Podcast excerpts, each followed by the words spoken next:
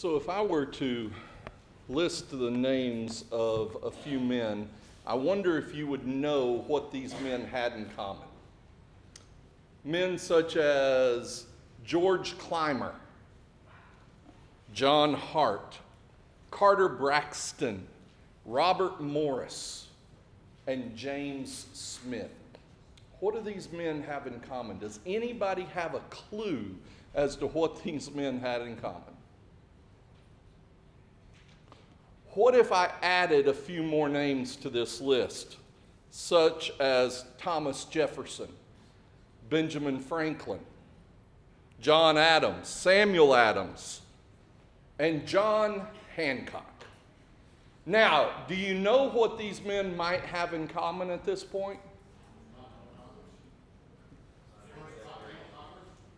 They were part of the Continental Congress. They were the signers of the Declaration of Independence on July 4th, 1776. In fact, all of these men were part of that group of signers. There were 56 different signers to this document. And in 1981, there was a New York Times article that noted that this group was a fascinating cross section of the late 18th century America. Went on and said, Some were great men, some were not. The signing of this document, I, w- I think we would all agree, is a really big deal. It was a really big deal, and it continues to be a really big deal. For two and a half centuries, it's been a big deal. But many of the men, even the significant ones, such as George Clymer and Robert Morris, who you probably don't know what they did, but they had significant roles in that time period. Even significant ones are somewhat forgotten over time. But does that diminish their role? Does that diminish their significance? Well, absolutely not. Well, when thinking about the people that, that we find here on the pages of Scripture, you know, there are a lot of these people that we can remember. Some of those main characters of the Bible. You know, I think if I said Adam and Eve, all of you would know kind of who I'm talking about, right? Or, or maybe Noah, or Abraham, Isaac, Jacob, and Esau, Joseph, and all those other brothers. Why don't we remember all the other brothers? Or, or if I said Peter, Andrew, James, and John, you would know these are Jesus' disciples. But can you name the other eight? Did that mean, yeah, David tried a few months ago, if you remember. Um, thank you for your confession, brother. But does that mean that they're less significant or less important? Absolutely not. You know, there, there are also people in Scripture that really don't have a significant role, but for whatever reason we remember who they are. You know, there's a there's a, a false prophet of sorts that um, you know, kind of a soothsayer, if you will, that probably all of you, if I said his name, you would know something about his life. His name was Balaam. You know anything about Balaam? Well, yeah, his donkey turned around and talked to him in the scripture. It's kind of an amazing story. We remember Balaam because of that. Or, or what about Ehud? That, that's, a, that's a little bit of a, a strange name, but it's one that I've always remembered since I was a child. Because God used Ehud in a very special way. And the, the only qualification that Ehud, Ehud had, that's hard to say. Do you know what it is? He was left handed.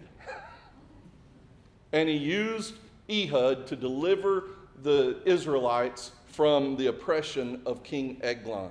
Or, or what about this one? Um, Jabez.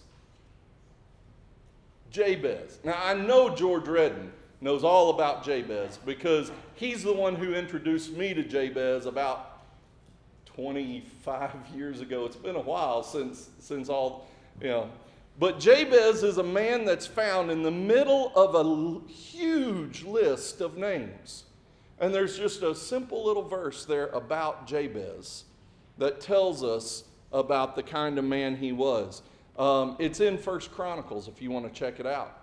Um, I don't know if you, you know, if you go through your Bible and you read your Bible uh, on a regular basis, you'll know First Chronicles is a difficult book, especially the first nine chapters. Now, most of you probably know Matthew chapter 1 is filled with a whole bunch of names, right? Uh, I was talking with my son yesterday, and uh, he was telling me about his Life of Christ uh, uh class that he's taking in Bible college right now. And he was talking about the teacher, Dr. Porter, was t- telling them about the significance of some of the names that are found in Matthew 1 and how a lot of times people skip over that section because names are they're just names. There's nothing to learn from it. Well, if you're unfamiliar with First Chronicles chapters 1, 2, 3, 4, 5, 6, 7, 8, and 9, it's a list of names. Jabez is in the middle of that list. Well, there are other names in the Bible that we remember uh, just because they're weird. Uh, one, of the, one of the greatest set of names, a couple of brothers, they were actually Abraham's nephews. Do you know what Abraham's nephews were named? You really should. Uz and Buzz, because those were the names of some of our characters in Bible school this past summer. Uz and Buzz, those are, those are Bible names. I don't know much about, more about them except for the cool names that they have. Well, in the book of Nehemiah that we've been studying now for the last couple of weeks, and we looked at last fall, the first half of it, there are several places in this book that there are long lists of names uh, for different reasons each time. Sometimes talking about who was serving where or making commitment or, or you know, different things. Some of these names are very prominent. Ezra is a prominent name. Nehemiah, of course, a prominent name. But many of the names that we find here in the book of Nehemiah are names that really have no significant meaning to us today. And so, as a result, we often get to these sections of Scripture and we just skip right over them. Well, sometimes we wonder why they're even there. I don't want to dive too deep into the names this morning, uh, to be honest with you. Uh, but I did want to point out that these are here for a reason. I think it's, it's important for us to recognize what that reason is, recognize the role that genealogies and censuses play in the historical reliability of the Bible.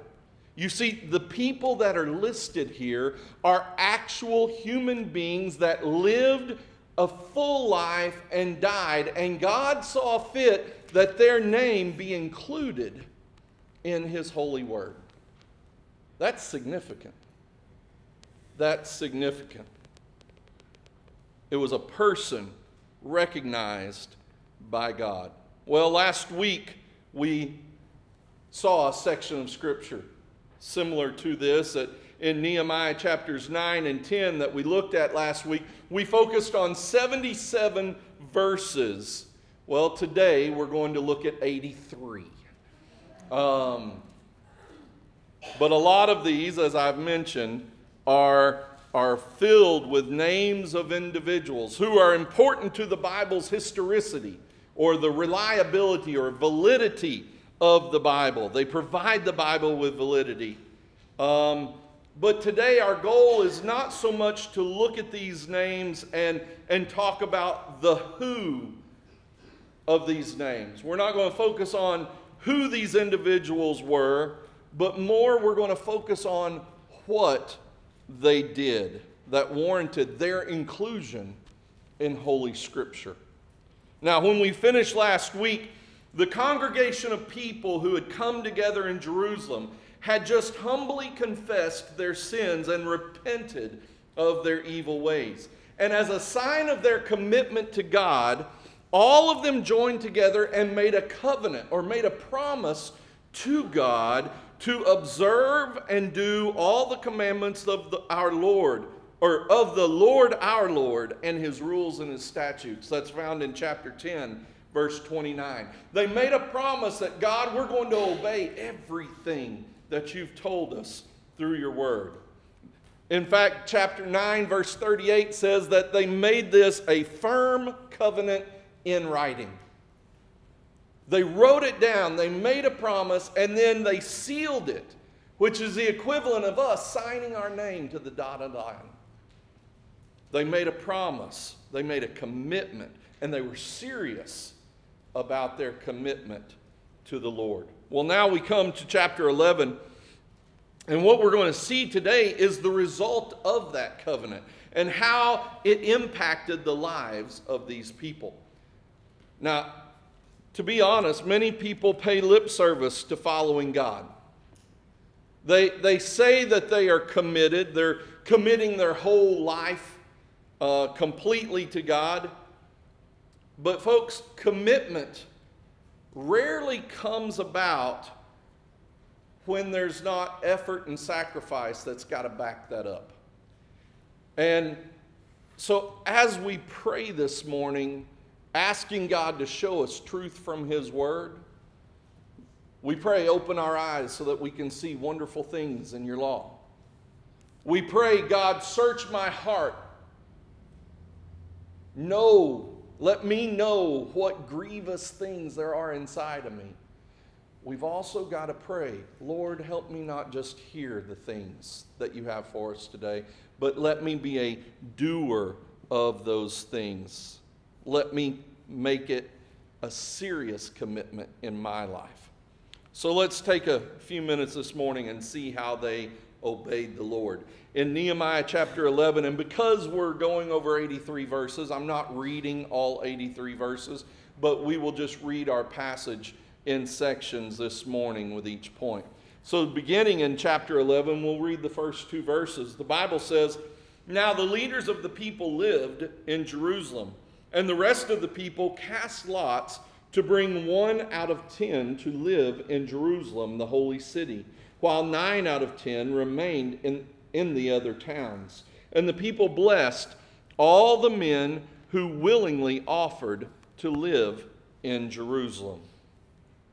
Now, what we find here, now that the wall of the city is finished, they needed people to move into the city of Jerusalem and inhabit that city. One commentator, David Guzik, noted this. He said, For a city to prosper and be great, it must be populated. And for more than 70 years, Jerusalem had been nothing but a ghost town. Now, over the last 80, eight or so years, not 80, last eight or so years, it's been repopulated with a new temple built under Ezra, and the walls have been rebuilt under Nehemiah, but the city still needed more people. So the people were committed to obey the Lord and all that He was commanding them to do, right? So they submitted to this plan that Nehemiah had shared with them. Now, notice the leaders of the people Nehemiah and the other leaders were already living in that city. They were modeling for them what they wanted them to do. And so, the plan was that they were going to cast lots, or you might even call it a lottery. You know, throw, throw everybody's names in the, in the hat, and we're picking one out of every 10 families to go and live in the city. It was a drawing, if you will. And so, in the end, there was basically 10% of the population of the province of Judah that was moving from out in the country, moving into the city to populate that city. Now, today we're going to be focused on this concept of renewal requiring commitment. Uh, here in the beginning of chapter 11, we see a commitment by all of these people to submit themselves to this plan. To relocate, to go, you know, give up their country farmhouse where they've been uh, shepherding flocks and, and, you know, ranchers, farmers out in the country, enjoying the, the country lifestyle, and they're committed to move in to the city. I mean, think about it. For over 1,600 years now, in the family of Abraham or the people of Israel, they've been shepherds. They have raised flocks. Cities are not the place necessarily that this family wants to be. But now Nehemiah is asking them to give up their existing homes and move in to the city of Jerusalem. So the first thing that we see in this process of revival and renewal is that it brought a commitment to uproot their family. Because of the revival and renewal that was in their hearts, it caused, it resulted in a commitment to uproot family. I wonder this morning are we willing to uproot our families to go wherever it is that God is leading us? I mean, frankly, this is I, I wish that this point was at the end of our text, to be honest, because I'd like to build up to this point, because this is next level commitment. The willingness to say, God, wherever you want me to go, wherever you want me to be, that's where I'm going to go. That's next level commitment. Folks, many people in our community today are not even willing to be inconvenienced by God or His plans let alone being willing to uproot your family and start over. Being fully committed to God results in a willingness to follow God no matter what. Even when it make, does not make sense, still you choose to trust that God is in control of this. And I love what it says here in verse 2. It says, And the people blessed all the men who were who willingly offered to live in Jerusalem. They cast lots. They had a drawing to pick, but not one of them does it say reluctantly obeyed. They willingly obeyed. You know, when I think about this concept of uprooting family, obviously my mind goes back to 2002 when Joanna and I took our one year old and our five year old and we moved to Southeast Asia. Um, you know, I was 29 years old at that time, so yes, now you know I'm 49. Um, and so the question is was I living by faith? I'm looking at my in laws here. Was I living by faith or was I just stupid? You know? Did I, did I trust in God that this was His plan or was I just blissfully unaware and ignorant of all the inherent dangers that came about by taking two white, one blonde headed child uh, into a country that that was an anomaly at best or at worst. I mean, it was it, they just loved playing with my children. We walked through the mall, and people we didn't know would say, "Hi, Carly. Hi, Caleb. Who are you? And how do you know my children?" John, you would have really freaked out over there in that situation, I think. Um, I don't know. I believe with all my heart, that was God's will for us. And I don't know if I was just blissfully unaware of the difficulties that, that were inherent there. Um, but I will say this, and I said it then, and I'll, I'll continue to say it today. Um, the safest place in the world that you can be is in the middle of God's will. And, you know, you know, as a result of our time, our 12 years in the Philippines, our family's very strange, you know, but um, we were we were well taken care of. God provided for us. But you know what? Maybe today you're not being asked to to move a, around the world, and, and but are we willing to uproot family? I'm reminded of another story that just uh, blows my mind, to be honest. You know, it's one thing for a, a preacher to make a decision to, to move to another church, another state, another country. But back in 2015, a church that I used to serve on staff at in Conway, Arkansas, Antioch Baptist Church, uh, did something that was pretty amazing, or started something that was pretty amazing.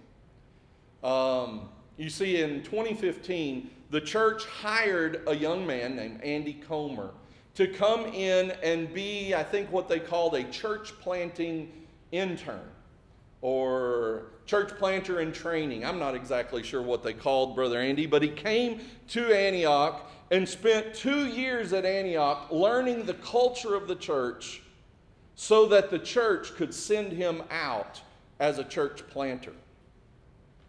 Um, during those two years, Andy was learning from the, the pastor, the staff, the, the way that the church was working, and because they wanted someone who knew the DNA of their church to go and plant another church uh, that would be a daughter church to them. And so, over those two years, Andy cast the vision for this new church plant on a regular basis. He would talk to people about what he was going to do, and he knew where he was going to do it. He was going to go to a suburb of Austin, Texas, which Andy's from Texas, so it, it worked, um, you know. But he was going to Austin to a place called Georgetown, Texas. And he cast this vision uh, for, for what they were going to do and how Antioch was going to be the mother church to give birth to this new church in Texas. In 2017, when they launched this new church plant, there was a team of people that went with Andy. 25 adults out of Antioch Church in Conway moved to Georgetown, Texas to start that church. Andy was doing it because that was his job. But all those others uprooted their families who were very settled in Conway, Arkansas, found new jobs and new homes in Austin, Texas, in order to fulfill the call of God in their lives. And one of the most amazing things to me that, that took place, um, I, I commend the pastor, Jason Altman, for this. Because when Andy started this process of casting vision and recruiting people to join him, Brother Jason told him, No one, no one is off limits. You can recruit anyone that, that God leads you to. The youth pastor from Antioch Conway moved to Austin, Texas with him. I got to be honest. I think if I were Brother Jason, I'd get upset about that one. you know, don't take staff too, but that's what they did. Um, five years later, the church is, is thriving. In fact, today in Georgetown, Texas, they have worship services at 9 o'clock, 10.30, and noon. Now, I, I need to talk to Andy and figure out how he does 9 o'clock, 10.30, and noon. I can see 9 o'clock and 10.30, but by noon, it's time to eat lunch. So... Um, I'm not sure how he handles that, but he's a much smaller guy than me, so maybe that's how. What an amazing story. And you may be sitting there and it's like, I, I would never do that.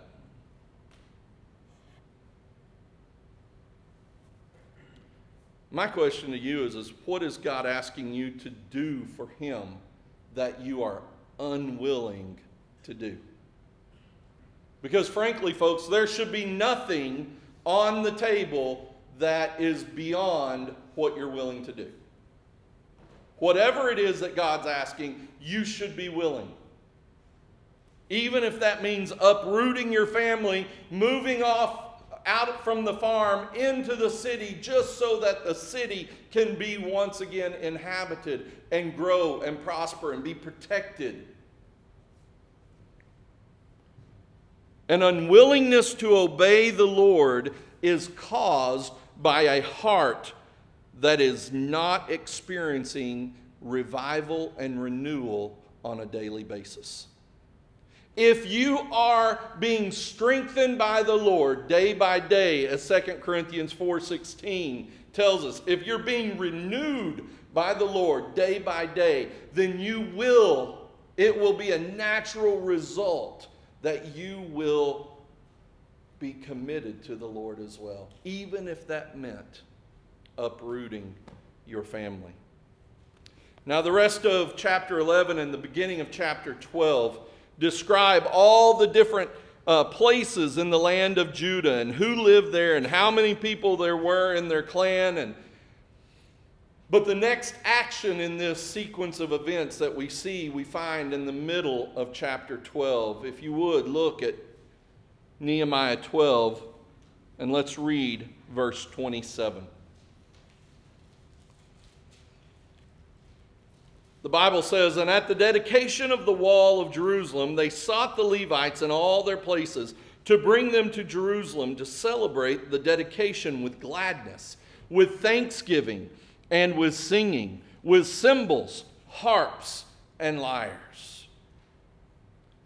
So here they are the dedication of the wall, a time of celebration.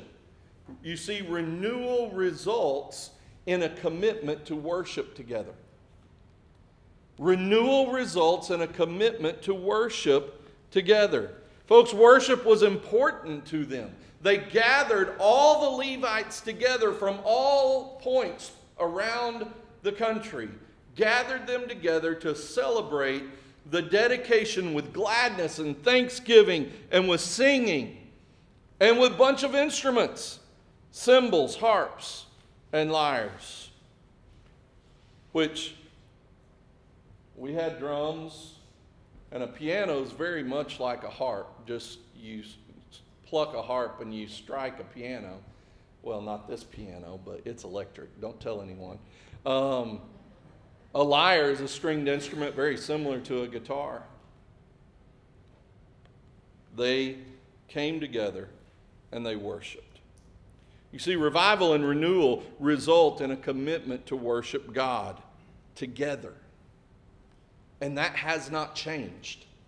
If you are being renewed day by day, Monday through Saturday, if you're spending time with the Lord each day, you're going to want to be here on Sunday.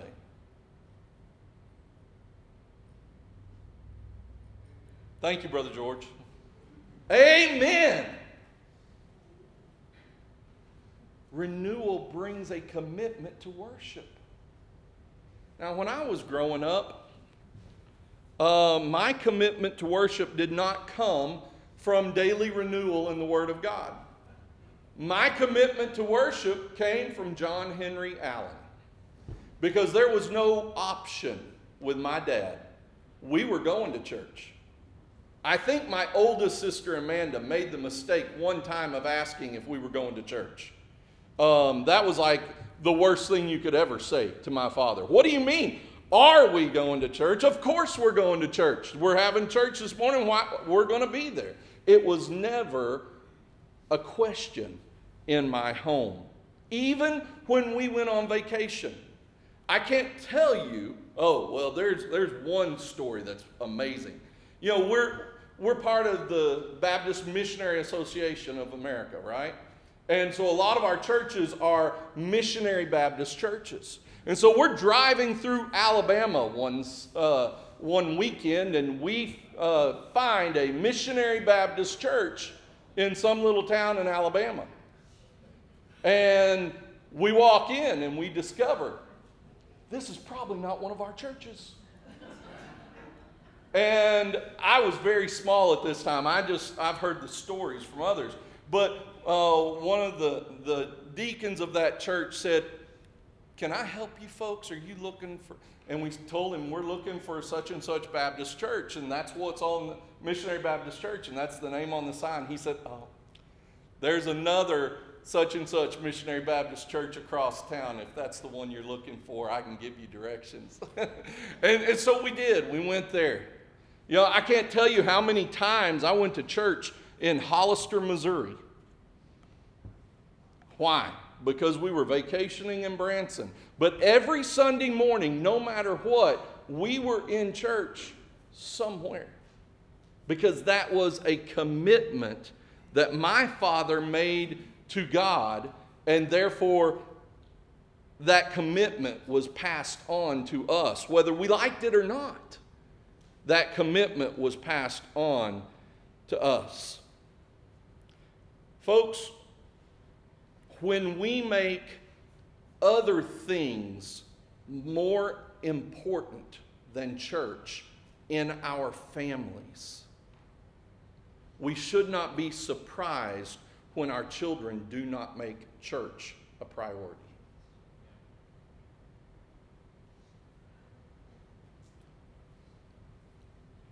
Joe and I are empty nesters. We're assuming that this summer was the last summer that Caleb is uh, ever going to live there. Carly's out, and um, she's very happy to be out. Uh, Carly and I are better friends now that she moved out. Um, at this point in time, I have, I have no control over the decisions that my adult children make. I can advise, but I, I, I have no control over those decisions. But you know what? I can say without any hesitation that I know my children are going to be in church. I can say without any hesitation that my siblings and their husbands are going to be in church. All my nibblings, do you know that word, nibbling? I don't know if it's a real word, but I use it all the time. My nephews and nieces, my nibblings are in church this morning, folks. Their spouses are in church. Their, their kids, that the two that have kids, they're in church this morning. Why? Because my dad made a commitment that church was not an option. Wasn't an option.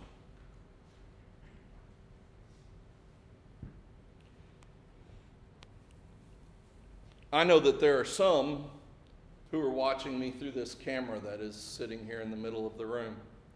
And you know what? Watching our services online is an amazing option for those who are sick and for those who are shut in. But let me just say, I, I, don't know who's watching this morning. I don't know who may watch this in the future. But let me say, it cannot ever replace what happens here in this place when we're all together.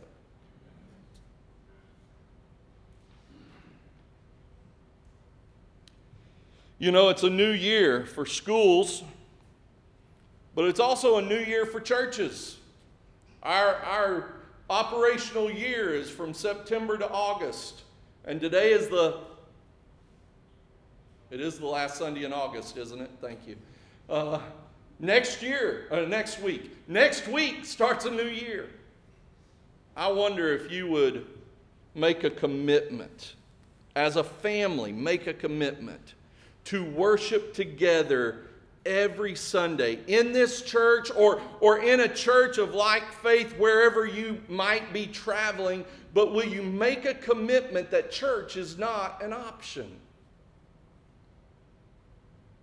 I know a lot of you have. But there are some who still need to make that commitment. Well, let's notice what happens in this next paragraph when they gather together in Jerusalem for worship. Look at verse 38. Oh, I'm sorry, verse 31, and then we'll jump down to 38. Nehemiah is writing, and he says, Then I brought the leaders of Judah up onto the wall and appointed two great choirs that gave thanks. One went to the south on the wall to the dung gate. And then down in verse 38, he says, The other choir of those who gave thanks went to the north. And I followed them with half of the people on the wall, above the tower of the ovens to the broad wall, and above the gate of Ephraim, and by the gate of Yeshanah, and by the fish gate, and the tower of Hananel, and the tower of the hundred, to the sheep gate. And they came to a halt at the gate of the guard.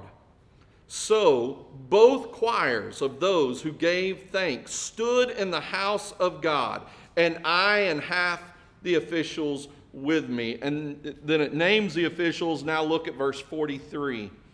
And they offered great sacrifices that day and rejoiced, for God had made them rejoice with great joy. The women and the children also rejoiced, and the joy of Jerusalem was heard far away.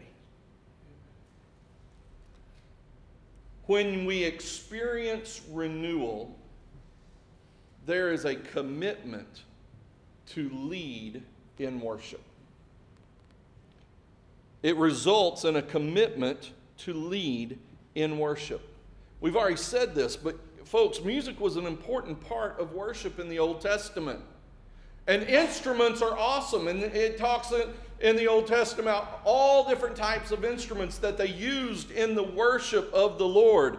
But the distinguishing factor of worship music is the song lyric.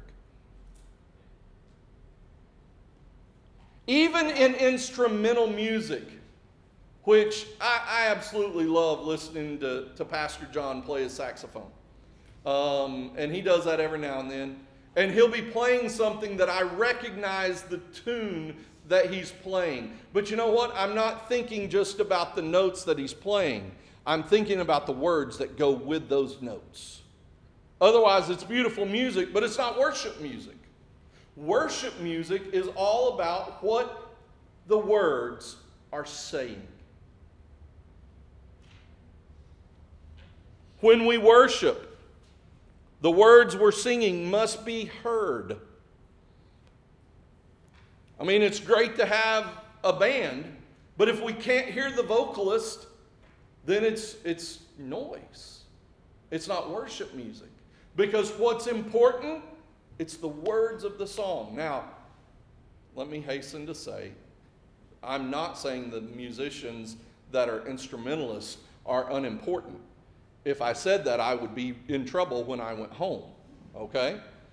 I love, I love, love how God has blessed us with the musicians that He has.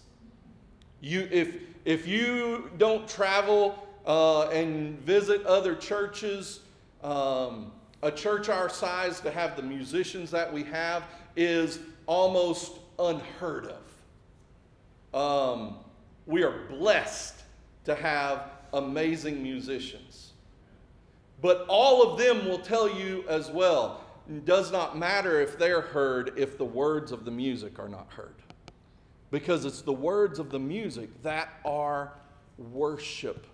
Make it worship music. So they must be heard. The words must be understood. And by the way, the words, it matters, must be theologically correct. What we sing must represent what is found here in God's Word. And frankly, there's a lot of music on Christian radio today that does not represent the Word of God accurately. And so you might have one of your favorite songs that you sing in the car as you're driving to and from work, and that's great. But we may not sing that song depending on what it is and who it's by.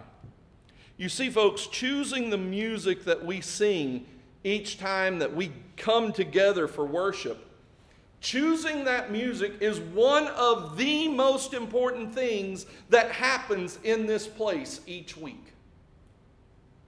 And I, am very thankful for the work that Brother David does in prayerfully considering what, what God is leading him to do in choosing that music. Um, he does an, a fantastic job. Nehemiah understood the importance of singing. And the, the choir, the singers that were to lead in this worship celebration. He, he realized it was so important that he didn't have one choir, but he had two. He sent one to the south and he sent the other to the north, and they, they walked around that new wall. singing, and worshiping the Lord and leading others in worship. And by the way, I, I, I want to not just commend our musicians and our worship pastor, I want to commend you this morning. Because, folks, what we do up here each Sunday, when we come together and worship, this is not a concert.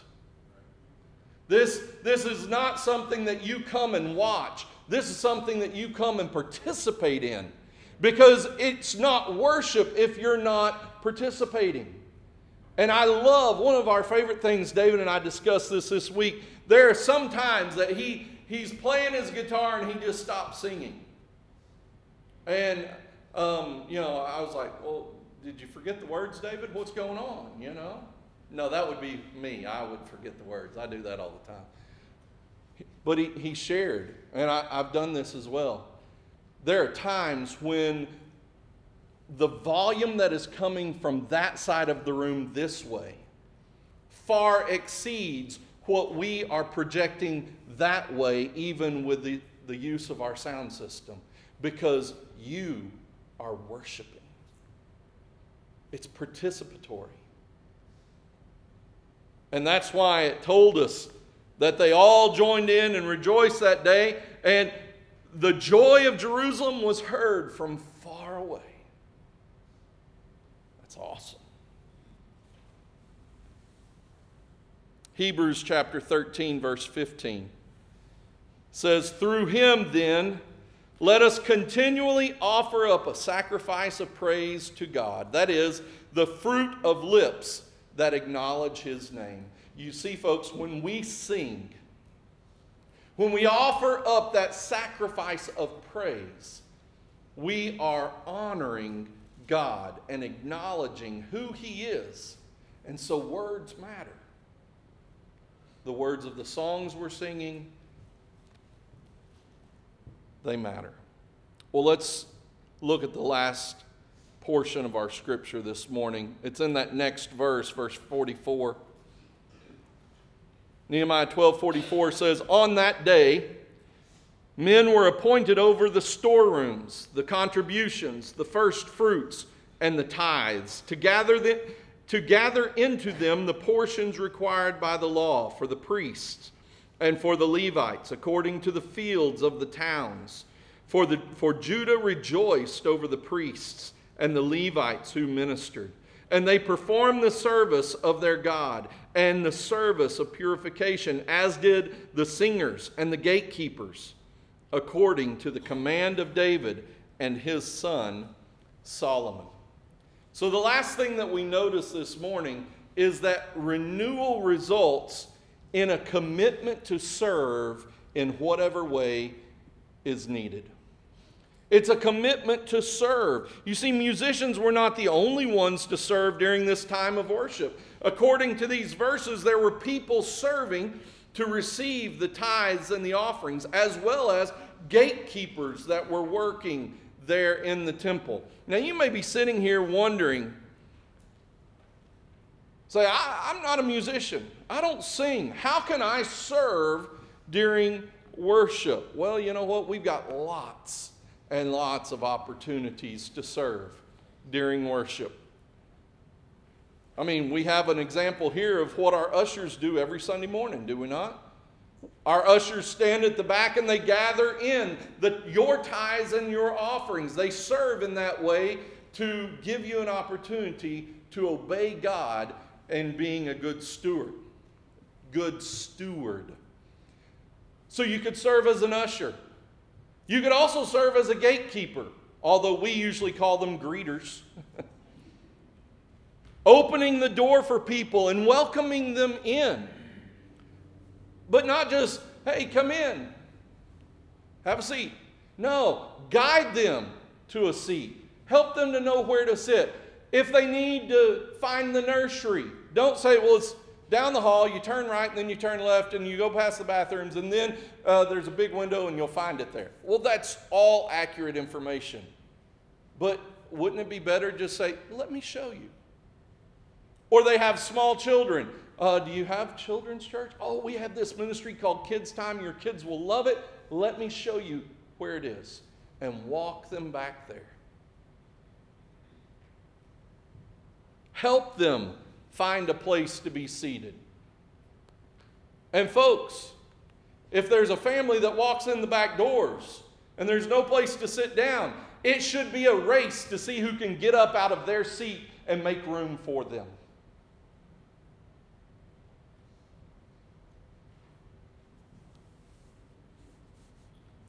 Thank them for being here. Thank them for choosing to worship with us that day. All of these things could be the work of a greeter. But folks, the fact is is that if the fact is too many times we become so consumed with what's going in going on in our world that we don't even notice when people come in. Can't be helpful if we don't know that there is a need for help. So, how can we serve? You serve as an usher, as a greeter. Now, some of the things that they didn't have at this time that we do have that you could serve and be a part of is as a children's ministry worker. You could be a teacher or one of the helpers in our kids' time ministry. You could serve in the nursery. Or you could serve as part of the safety and security team. Now, when we first started the safety and security team, um, everybody got excited about that because it's like, oh, I'm going to be packing and I'm going, you know, no, that's not exactly all that we want to do with safety and security. We want to do things like greet people in the parking lot and tell them which one of our 18 doors they should go into to get into the building. You know, most people don't know for sure. Checking the parking lot, directing them to the uh, correct door, checking all the doors once the services have begun to make sure that things are secure.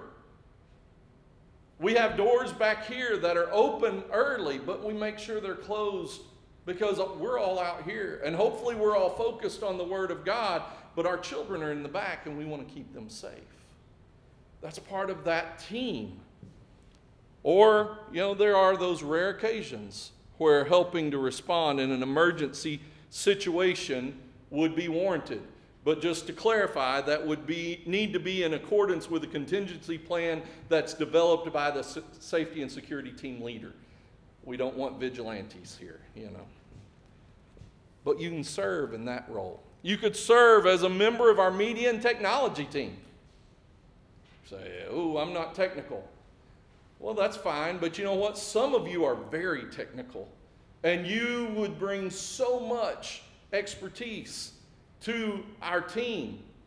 We have a group of guys and ladies that sit up in that booth every Sunday. And if you've never been up in that booth, please don't go. It's, it's a mess. Um, no, it's, it's hot. They are suffering up there. I promise you. It's hot. And they do it every Sunday. If we have more people who are trained and willing to serve, then they don't have to sit up there every week. They could come down here and sit in one of these soft cushion seats in the air. So, what kind of jobs do you have in the media technology team? Well, running sound, running lights, running the presentation software that shows these, these uh, slides every Sunday morning. We need people who do graphic design work, or audio editing, or video editing, website contributors. We, our, our website did crazy things this week. I, I couldn't get it to do anything, and praise the Lord, Roxana took care of it, and everything's good. Thank you, Roxana, for your service there. She wouldn't mind having help, though. Social media director, IT technician. Did you know that our IT technician is 75 years old today? Everybody say, Happy birthday, Troy. Three quarters of a century. And he's our IT guy. And you know what? He knows way more about it than I do. But as he pointed out this morning, I didn't think I'd live this long. What are we going to do when Troy goes on to see Jesus? Well, his mom's going to be sad because she's going to outlive him, I'm sure. but what do we do? We need more people helping in these ways. Folks, there are ways to serve. And this only covers what we need to have to have a smooth worship experience on Sunday mornings. There are many other ways that you can serve the Lord here at Temple Baptist Church of Rogers. And if you want to let us know how you are interested in serving, we've got a form that you can fill out and just kind of give us a survey of, of what your interests are. Some of you have done that, and we appreciate that. But the fact is, there are lots of ways to serve, but service comes out of uh, commitment. And commitment is a result of renewal and revival in our hearts. Because the fact is, if we are serving God without that renewal and revival, we are serving begrudgingly. And that's a terrible place to be. I want you to love serving because you love God and you love God's people. And then serving becomes a joy. Back to the birthday boy, Brother Troy always says that he loves coming up here and playing with other people's stuff and other people's money. when we need something, he's like, "Oh, this is this is fun for me." What a what a joy it is to have an IT guy that comes up and deals with all the problems without complaining because we did something stupid to cause that problem, you know? Colossians chapter 3 verse 17 says, "And whatever you do in word or deed, do everything in the name of the Lord Jesus, giving thanks to God the Father through him." Whatever you do, however you serve, if you are leading in worship, if you are worshiping, whatever it is, God says, do everything in the name of the Lord Jesus. Later in that same chapter, Colossians 3:23 says, Whatever you do, work heartily as for the Lord and not for men. Let me hasten to say something real quick, folks. When you serve this church in whatever capacity, when you serve this church, you are not serving me. You're not even serving one another. You're serving God. And so when we do this, it says, whatever you do, work heartily. That means to work with all your heart. Give it all you've got because you're not serving one another, you're serving God. So let's take a moment. Let's take a moment to remember what's going on here in Nehemiah. You see, the exiles who have returned to Judah, they've come back together. And in chapter 8, Ezra reads the law of Moses. He reads God's word to them. They stood there and they listened, but they didn't just listen with their ears, they listened with their hearts. And everyone who was listening understood the word of God. They were all convicted of the ways that they had failed the Lord. And as a result, they immediately obeyed God's instructions. They confessed their sin. They repented of their sin. And they turned to God. And they experienced true renewal and restoration in their broken lives. Just as God had restored the broken walls of Jerusalem, now He's re- reviving the broken hearts of the people of Jerusalem. And so that renewal resulted in complete commitment to God. It resulted in a desire to serve Him. It resulted in a desire to worship Him. It resulted in a desire to do anything that God asked of them. Folks, these desires do not make any sense to the person whose heart is in need of revival. I'm going to say that again.